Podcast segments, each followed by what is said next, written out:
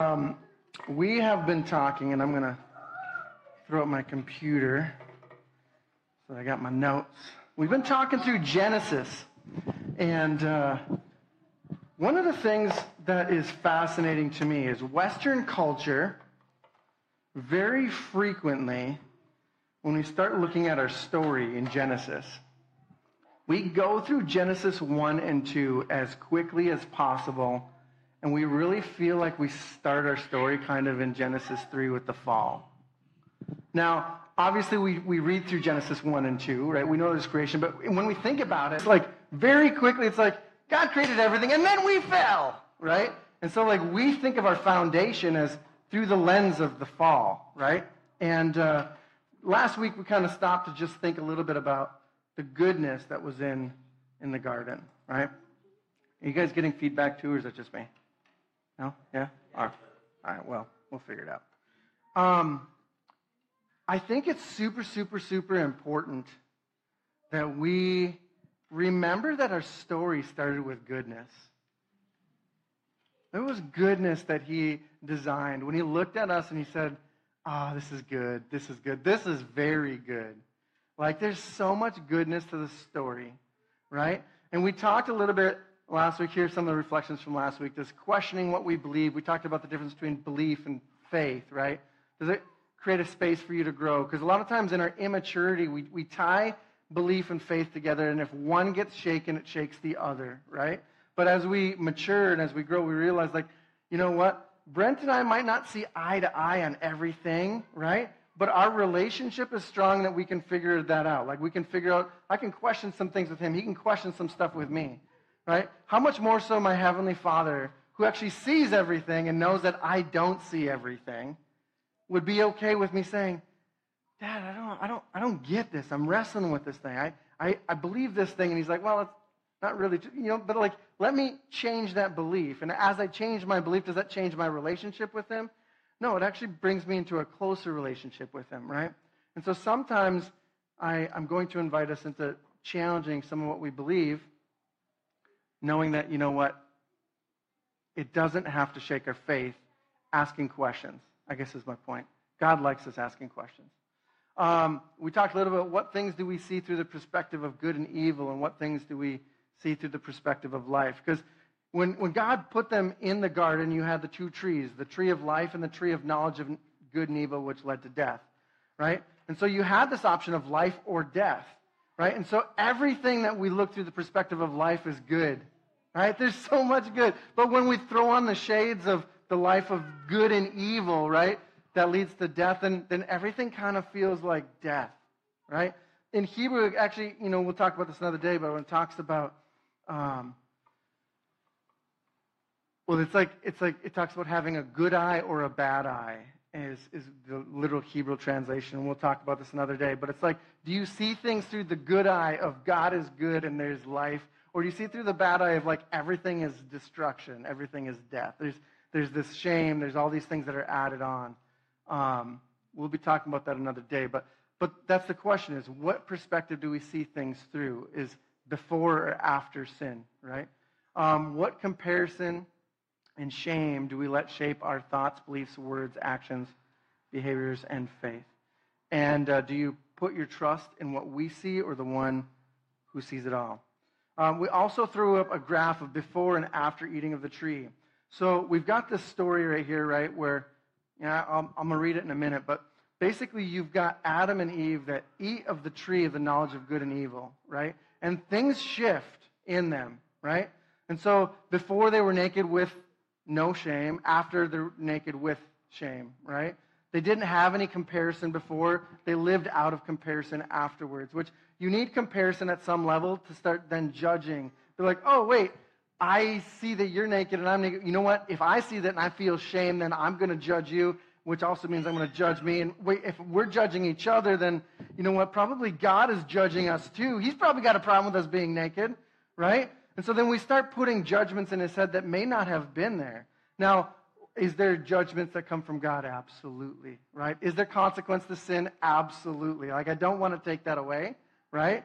I'm not trying to say that. But sometimes I do think that there are times where we add judgments that he's not judging on us, Right? It's when we look through that bad eye, when we look through that shame, when we look through the guilt of our sin, of their choices. You guys are hoping for a pick me up today, and we've got Genesis 3, so sorry about that. Um, but we start off with this goodness, with this sonship, right? Quickly, we jump into this, this judgment. All right? Before, you've got love entering. After, fear enters. They're afraid. They had never been afraid before, right? And so now they're afraid, and so they try to cover themselves, right? With fig trees, which we'll talk about fig trees another day. But, anyways, they cover themselves with these fig trees. Did that cover over their shame? Were they good to go after that? No. No, because our actions can't actually do that. Like, our covering is never going to cover over that shame, right? Before we talked about how Adam had called her woman after Eve. And woman was more in who she was as an identity, and Eve was more what she could do, right? Um, you've got Adam resting and Eve resting in the garden. You've got Adam not knowing how to rest afterwards. You've got them trusting God before and then trusting themselves, and they kind of break trust with God. Not kind of, they do break trust with God, right? God says specifically, don't do this. Adam turns around and says to Eve, our assumption is, hey, don't do this, but also don't even do this, right? Don't even eat of it, but also don't even touch it, right? Now, we don't know 100% that that's exactly how it went, but my assumption being a male, it's probably what happened. Um, I'm going to leave it there. So you've got before they knew life. They were eating of this tree of life. So they had tasted of this tree, right? I think that honestly, there's something that was good that had been put into them, which may or may not, and it's a mystery, I can't tell you exactly, but might have been tied to why those first generations were living like 900 years. P.S. Does anybody know how old Adam was when he died? Throw it out there. 900 and 950. 950 years. Isn't that crazy? We'll talk about genealogies another day. In fact, I'll sit down and I'll talk about like how old Adam was when each of the generations after him came, right? And we'll talk a little bit about, you know, was was the earth and the heavens created in 6 literal days or was it longer? And you know, it kind of goes back to that belief and faith question, right? Like there are people that believe hey, it's six days literal, and if you don't, you're not saved. And there are people that say, it's, that's nonsense, because you know what? The sun and the moon, which we measure days, were, they weren't even there on the first few days, so how can it be literal days? And they'll say, if you believe that it's literal, then you're not saved. Like, that's nonsense. Like, in the end, the, the point of the story is we have a father who created something good. Right? And that shouldn't shake our faith if somebody has this belief or that belief on it because we might be seeing from different angles. I have my strong opinions on stuff, but you know what? Let me just say this humbly. I have been wrong lots of times. It'll keep happening, right? But the thing is, I keep pursuing a depth of relationship with because I know, you know what? I want an increase of faith, and I'm okay if that challenges some of my beliefs. Some of the things that I'll say will challenge your beliefs. My point is not to challenge your beliefs. My point is, okay, what can we do to use that to say, all right, how does this propel me into a deep relationship with Him? Um, anyways, before Father God came close, right? He would come and he'd walk with them in the cool of the evenings. They sin, they eat of this tree, and what is the first thing he does? He comes close to him again. Right? Like he comes and is like, hey, where you guys at? And they're like, we're hiding in the corner because we're afraid. And he's like, oh, yeah, we were naked, so we covered ourselves. And his first question is, who told you you were naked? Does that sound like somebody who's super duper angry, like I can't be next to you for all of eternity until I right this wrong? Like I can't physically be in your presence until that is done, until Jesus comes?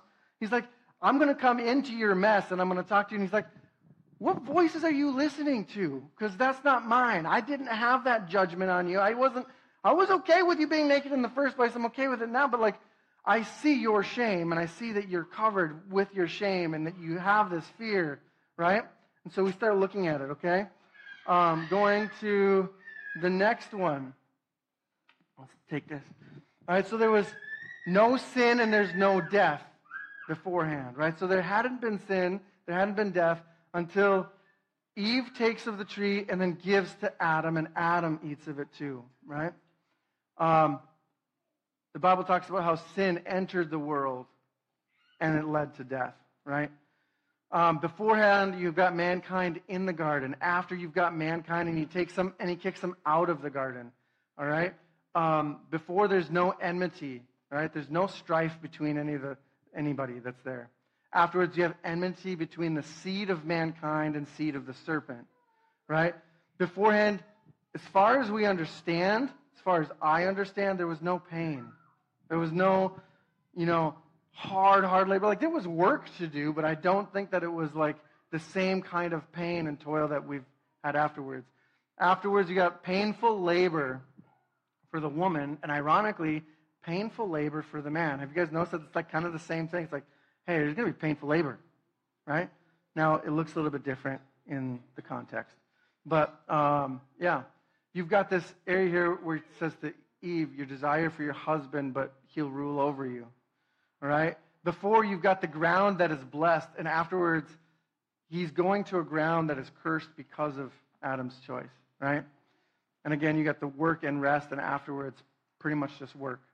I'm going to read through Genesis 3. I know that most to all of us have read this before, but I'm just going to read through it, um, at least a good amount of it. All right, now the serpent was most cunning of all the wild animals that the Lord God had made. He said to the woman, Did God really say you can't eat from the tree in the garden? The woman said to the serpent, We may eat the fruit from the trees of the garden, but about the fruit of the tree in the middle of the garden, God said, You must not eat it or touch it, or you will die. No, you will not die, said the serpent to the woman. In fact, God knows that when you eat it, your eyes will be opened, and you will be like God, knowing good and evil. The woman saw that the tree was good for food and delightful to look at, and that it was desirable for obtaining wisdom. So she took some of its fruit and she ate it. She also gave some to her husband who was with her, and he ate it. Then the eyes of both of them were opened, and they knew they were naked. So they sewed fig leaves together and made coverings for themselves. Then the man and his wife heard the sound of the Lord walking in the garden at the time of the evening breeze and they hid from the Lord God among the trees of the garden. So the Lord God called out to the man and said to him, Where are you? And again, we talked about this is not a, I don't actually know where you are. It's, you're not where you belong. There's, there's something that's off, right? Where are you? And he said, I heard you in the garden. And I was afraid because I was naked, so I hid. I want to pause again for another second. There's a lot of times when we start wearing that shame, when we sin, when we do something to wrong a brother, wrong somebody, when we walk in those things, we try to cover ourselves with shame. And when we do that, the other thing that we try to do is we separate. We try to isolate from the ones that we've broken trust with. Right? There's this like fear of retribution because you're like, I know I deserve what's coming, but I just don't want it, so I'm going to keep. They keep coming closer, and we keep walking further away. It's um, it happens over and over and over again. And I heard a sermon on it, and I got to look through some Hebrew words, but it's kind of the sermon that I had heard, it was the concept of Pharaoh and his hardening of his heart almost, where God kept revealing himself in more and more intimate ways. He kept going and showing, hey, chipmunks. I was going to make a joke, but he's welcome for now, as long as he doesn't fry himself on a cord. Um, all right, so, anyways, uh, where was I? chipmunks. I looked, and like half of the room was like, for the first time, they were like, man. I was like, ah, they're really into this story behind me. That's right. I'm not offended. Um, I'm just, just kidding. Um, where was I at? Pharaoh. Yeah. like there's these opportunities in our life where we're like, how in the world could God go and just harden his heart? And there's actually a couple different terms used for hardening with that passage, um, where, what Pharaoh does. But it's this fascinating concept. Like, even in Pharaoh's day, nobody really had that kind of intimacy where God was showing him dreams, visions, talking to him, showing him signs, showing him wonders, like revealing himself over and over and over, revealing his power, revealing his presence. Like, that is crazy to me. Like he kept giving him opportunities to soften his heart, and it was Pharaoh that kept choosing to harden, to walk away, to go hide, to put that thing here, to put the fear, the anger, the. Anyways, that's a whole another day. But um, that's the visual that I see now when I read this passage of them hiding. was a God that was trying to get close and a man that was saying, I can't be close to you. All right? Um, the man, uh, he said, Who told you you're naked? Did you eat from the tree that I commanded you not to eat from? And the man, doing the manly thing, stood up and took responsibility. Sorry, that was in second hesitations. The man replied, The woman you gave to me, she, she gave me some of that fruit from the tree, and I ate it. So God said to the woman, What is this that you've done? The woman said, The serpent. That was that serpent. That serpent deceived me, and I ate. So God said to the serpent, Because you have done this, you are cursed more than any livestock, and more than any wild. You will move on your belly and eat dust all the days of your life. I will put hostility between you and the woman, and between your offspring and her offspring. He will strike your head, and you will strike his heel. Um, we'll take a little closer look at that passage in a little bit. He said to the woman, I will intensify your labor pains. You will bear children with painful effort. Your desire will be for your husband, yet he will rule over you. And he said to the man, Because you listened to your wife and ate from the tree about which I commanded you, don't eat from it. The ground is cursed because of you. You will eat from it by means of painful labor all the days of your life. It will produce thorns and thistles for you, and you will eat of the plants of the field. You will eat bread by the sweat of your brow until you return to the ground. Since you were taken from it, you are dust, and you will return to dust. The man called his wife Eve because she was the mother of all living.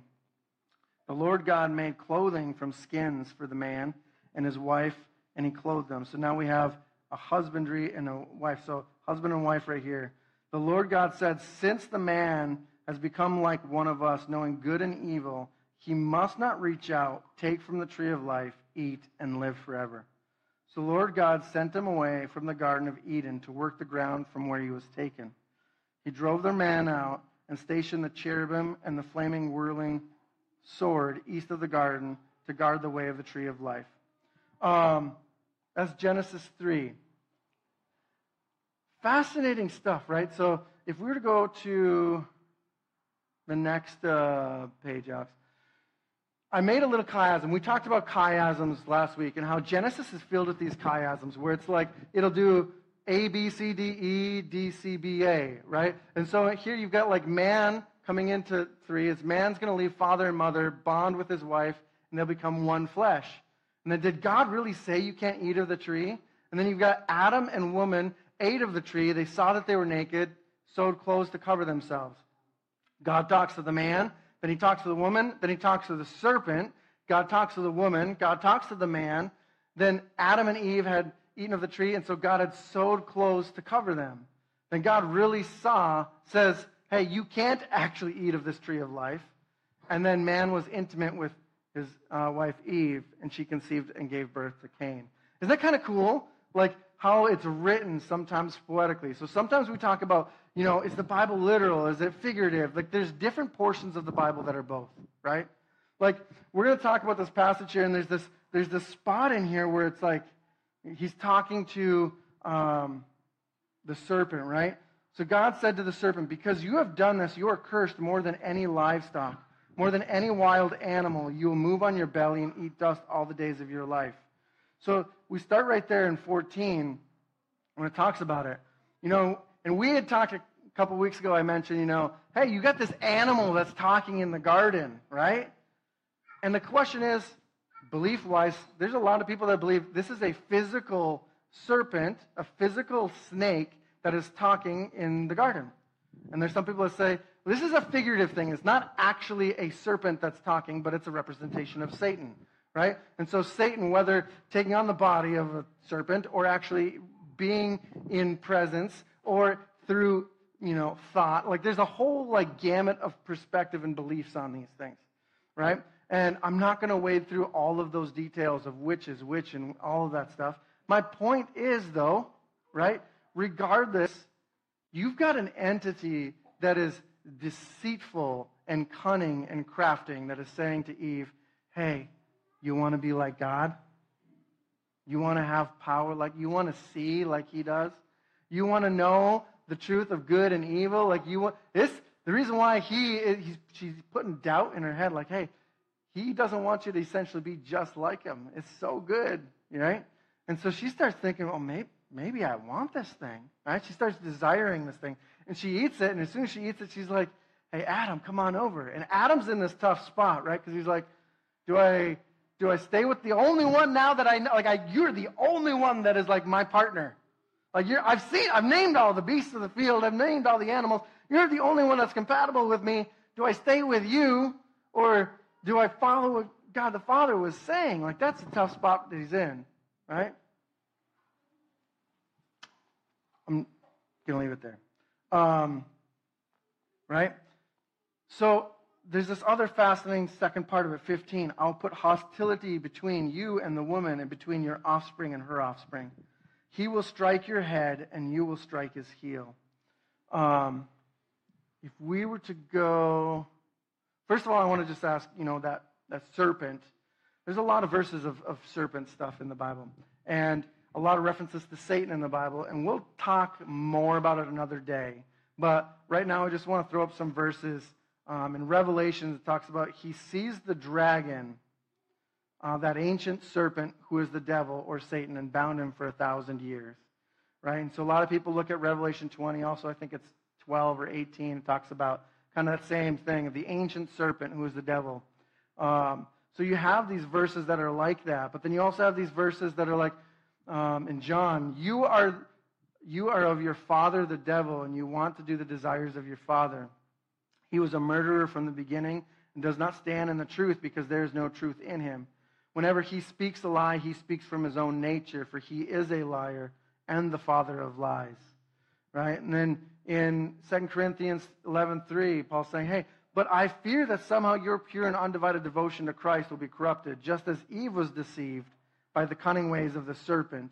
Right? But some of these serpent ideas and Satan ideas, like there's there's a whole another sermon that's coming another day. But um, point is, there's this tie, right? There's they're definitely on the same team. There's this there's this Satan figure, there's this serpent figure that's saying, hey, you know what? I'm going to deceive you, right? There's some rabbis that I've, I've read through some stuff of uh, that believe that in this whole exchange in Genesis, that you actually had the serpent trying to essentially make an impure seed with Eve, which is a fascinating thought. I'm not here saying that that is exactly what it is. It's a fascinating thing that when I wrestle with my beliefs, I say, interesting, well, that might make more sense when you start saying, I'll put hostility between your seed and their seed. Like, there's definitely this point where this chiasm comes into this thing where he's, he's saying, hey, there's something going on with the seeds. There's a seed that's of life and a seed that's not of life, right? There's a seed of Jesus, seed of God the Father that is coming. Right? So there's these two seeds, right? And it says, uh, He will strike your head and you will strike his heel. Now, if you look at a number of different translations in English, it gets translated a bunch of different ways. One is like, um, you know, crush and crush, bruise and bruise, bruise and strike. Um, there's just a number of them. And uh, in Genesis 3:15, bruise your head, bruise your heel. Uh, Job 9:17, if you take that word in translation, it's like he crushes me with a storm. So think of anybody that's ever had depression, anybody that's ever walked in that stuff, it's like there's so much darkness around you that it's like it will cover you and like it will crush you, is kind of the concept in Job. In Psalm 139, surely the darkness will cover you, right? And so you have this covering of darkness that's kind of like this crushing word, this this thing that happens um, for, for this thing that can't be translated, right? Um, and there's another word that often gets used too. If you go to the next line, it says, Paul says, The God of peace will soon crush Satan underneath your feet. The grace of our Lord Jesus be with you. And it's, you know, when you start looking at the context of the verse, it's, and well, obviously we know more of the story than Adam and Eve did at the time, right? So a lot of this is talking about Jesus, right? So, Jesus, the seed, right, who's going to crush Satan, right? And I heard, I heard a guy say it this way, and I was offended the first time I heard it, so please give me grace.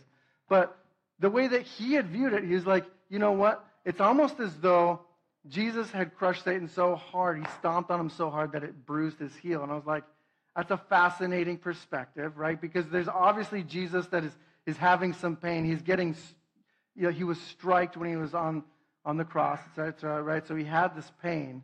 But in the end, Jesus actually took him out, right? But the, the thought behind it, which I do like, is a lot of times when we think of things through the knowledge of the good and evil, we think that there's two equal and opposing forces. Right? A lot of times we think of Jesus and Satan as this like epic battle. But the truth is it's not an epic battle of like equal power and equal authority, right? And so that's why like I didn't like that analogy, but I like the concept of the fact that like the, the different level and power and authority between Jesus and Satan was so strong that it's like, you know what? His authority could crush, and you know what? You might bruise my heel in the process, but like, I'm going to put this thing down. Um, anyways, another one of those things that you guys can wrestle with if you want. Um, let me get to my next slide. Um, I want to read for you um, this passage here. But Christ has indeed been raised from the dead, the firstfruits of those who have fallen asleep. For since death came through a man, the resurrection of the dead comes also through a man. For as in Adam all die, so in Christ all shall be made alive. But each in turn, Christ the firstfruits, then when he comes, those who belong to him. Then the end will come, and the hands over the kingdom to God the Father after he has destroyed all the dominion, authority, and power. So it's like that crushing of that um, worldly system. For he must reign until he has put all of his enemies under his feet. That last enemy to be destroyed is death, for he has put everything under his feet. Now, when it says that everything has been put under him, it is clear that it doesn't include God himself, who put everything under Christ. Uh, when he has done this, then the Son himself, he'll be made subject to him who put everything under him, so that God may be all and in all. In John 8, 34 through 38 says, Jesus replied, Very truly I say to you, everyone who sins is a slave to sin. Everyone who sins is a slave to sin. The Bible makes it clear that we've all sinned and fallen short of the glory of God. Also makes it clear that, you know what? The wages of sin is death, right? So sin is going to lead to death. In Adam's case, that sin led to physical and spiritual death. So there's, there's sin that leads to death, right? Jesus is saying, hey, you know what? If you're sinning, you're a slave to sin. Now, a slave has no permanent place in the family, but a son belongs to it forever. So if the son sets you free, you'll be free indeed. And goes on to say, I know that you are Abraham's uh, descendants, yet you are looking for a way to kill me because you have no room for my word. I'm telling you that I have seen in the Father's presence, and you are doing what you have heard from your father. And this is like he goes on to tell them, hey, your father is father of lies. He's talking to the Pharisees. That's a tough one, right? We're talking about seeds, one that's a father of truth and one that's a father of lies, right? Um, but it's, it's this fascinating thing where you start off in the garden as a son. Then they walk into this slavery of sin. But Jesus comes back to adopt us back in as sons. Uh, therefore, just as sin entered the world through one man, who was the first Adam, and death through sin, and in this way, death came to all men because all sinned. Um, for since death came through a man, the resurrection of the dead comes through a man. For as in all Adam die, sorry, in, as in Adam all die, so in Christ we all are made alive. Um, I just want to stop and just think for a little while. We, we have to remember that the story is good right? Because very frequently we get to this place and it's just like, man, for the next thousands of years, all we have is death and destruction. And this, we call it a sin cycle. Like, if you were to even look in, in your Google, please don't do this right now. But like, if you go and you were to put in like judges, you don't even have to get any further. It'll pop up judges sin cycle. Isn't that fascinating? Because, in my opinion, everything after that point is is through the lens of knowledge of good and evil, right? And so we're looking at the sin. Now, was there a sin cycle that Israel kept going through? Yes. 100%. But if you're looking through the bad eye, if you're looking through that tree, you're going to see a sin cycle. If you look through the tree of life, if you look through a good eye, if you look through, hey, what is God doing? You see a redemption cycle. Because every time they walked in sin, there was an invitation into redemption. It was like, hey, we're going into sin. God's like, let me redeem you. Hey, we're doing this thing that's going to bring a lot of shame. Hey, let me cover over you. Hey, you know what? We got this thing. And he's like, let me cover that. Let me bring you back. Let me bring back a remnant over and over again. So there's, we a lot of times will see a sin cycle. He sees a redemption cycle. And so my encouragement today, as we're working through this, is what lens, which tree are we looking through? Right? Are we looking through the thing that's going to produce life and hope? Are we looking through the thing that produces death and fear? Right? Because I feel like the world wants us to have one of those. So you have to intentionally choose the other. Um, reflections as we go into some time of prayers. Do we desire or put ourselves in the place of God in our own lives? How does that work for us when we do? Right? Eve wanted to be like God. Didn't work out so great. Adam joined her, didn't work out so great.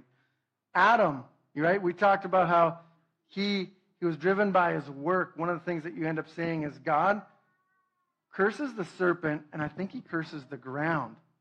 I'm not 100% sure he curses Adam and Eve. Now, in it, he increases child pain and labor, which I guess you could consider as a curse, right? Adam, he says, hey, here's this thing, it's going to be painful labor. But very frequently, what is he inviting them into is rest. So many of his promises is rest, rest, rest, rest. Let me give you good things. Let me restore. Let me redeem, right? And so I think of it as like me and, and my sons, for instance. There's going to be times where, where my kids will do things that I'm like, hey, there's a consequence. Don't do this thing. And they do it. And I say, okay, because you did this thing, let me tell you what that leads to. Does that make sense? Like, you made this choice. This is what's going to happen out of that choice. And because I love you, I want to tell you this thing, right? Do I then say, hey, because you didn't do this thing, I'm going to curse you? Right? Again, might challenge some of your beliefs. It's where I'm at today. Um, but the ground is cursed because of Adam. God definitely curses the serpent. Um, Adam and Eve, there's that, which probably feels very much like a curse. Adam goes out, and the stuff that he had this fruitful, actual garden with, he was now working in like a desert, right? Thorns and thistles, which I don't know. How many of you men are like me where it's just like you could work and work and work and work and work and it'll sometimes it's like it's never going to be enough. It's never going to be that thing. You could always fix that one more thing. Like there's this thing on men that like they can't sit down and rest. It's like all they want to do is work all the time, right? There's something in there with with well, both men and women with the desire to rule over others. I'll leave that there for today, too. Are we covered by shame or covered by righteousness? Right? We're invited in the New Testament, you know what, to put the breastplate of righteousness that protects. Are we covered by his righteousness? Right? Are we covered by the sonship or are we still living as slaves to sin? Um, that's another one, too. Anyways, do we have a father of lies or a father of truth? Are we slaves to sin or sons of righteousness? So these are just some reflections to think about, chew on, wrestle with, um, with me. Anyways, um, what we do now as a church, for those that are new, is we like to meet in just groups of four, five, six, because we have a church of ministers and we minister to each other. We encourage each other. We pray over each other. We bless each other. Um, we mourn with each other. We have joy with each other, right? So this is a time for us to do that talk about these things, and then we'll get together for some more worship soon.